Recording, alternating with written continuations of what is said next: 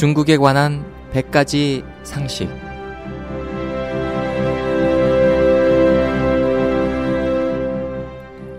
여러분 안녕하십니까?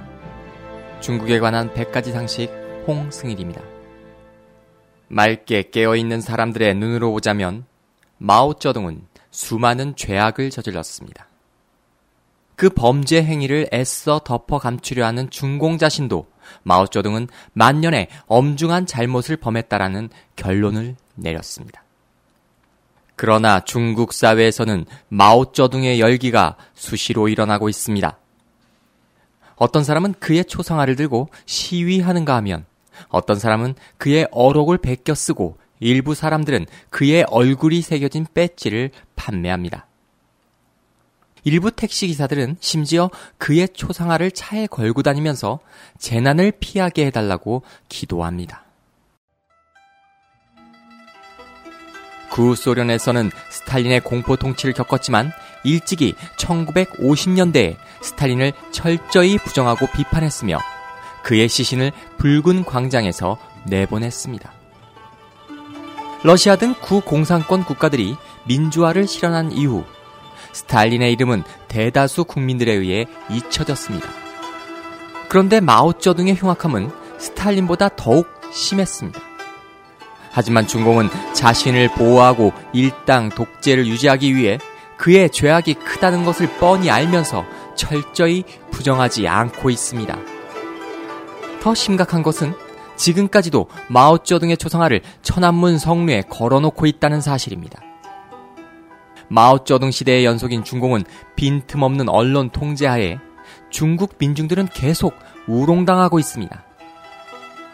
오늘날 중국의 현실은 부패가 범람하고 빈부격차가 심각합니다.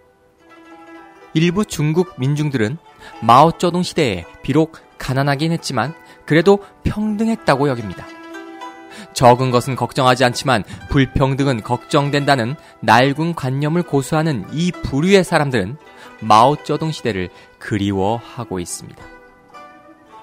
그러나 여전히 우매함의 산물이라고 볼 수 있습니다. 왜냐하면 일찍이 마오쩌둥 시대에 이미 공산당의 특권과 부패가 실제했음이 남김없이 폭로되었기 때문입니다. 중공 간부들은 월급, 배급, 거주, 출장 등에서 특권을 누렸습니다.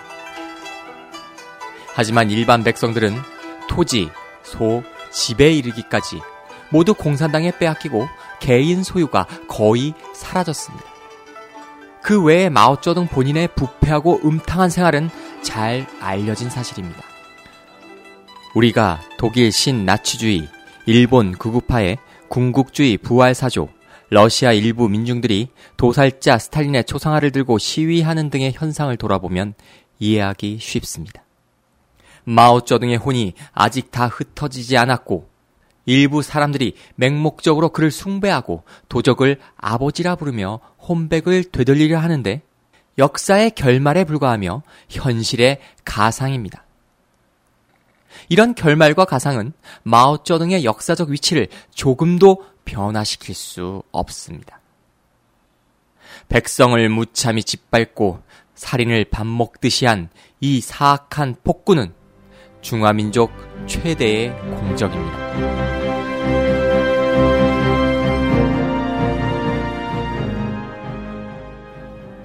오늘은 여기서 인사드립니다. 감사합니다.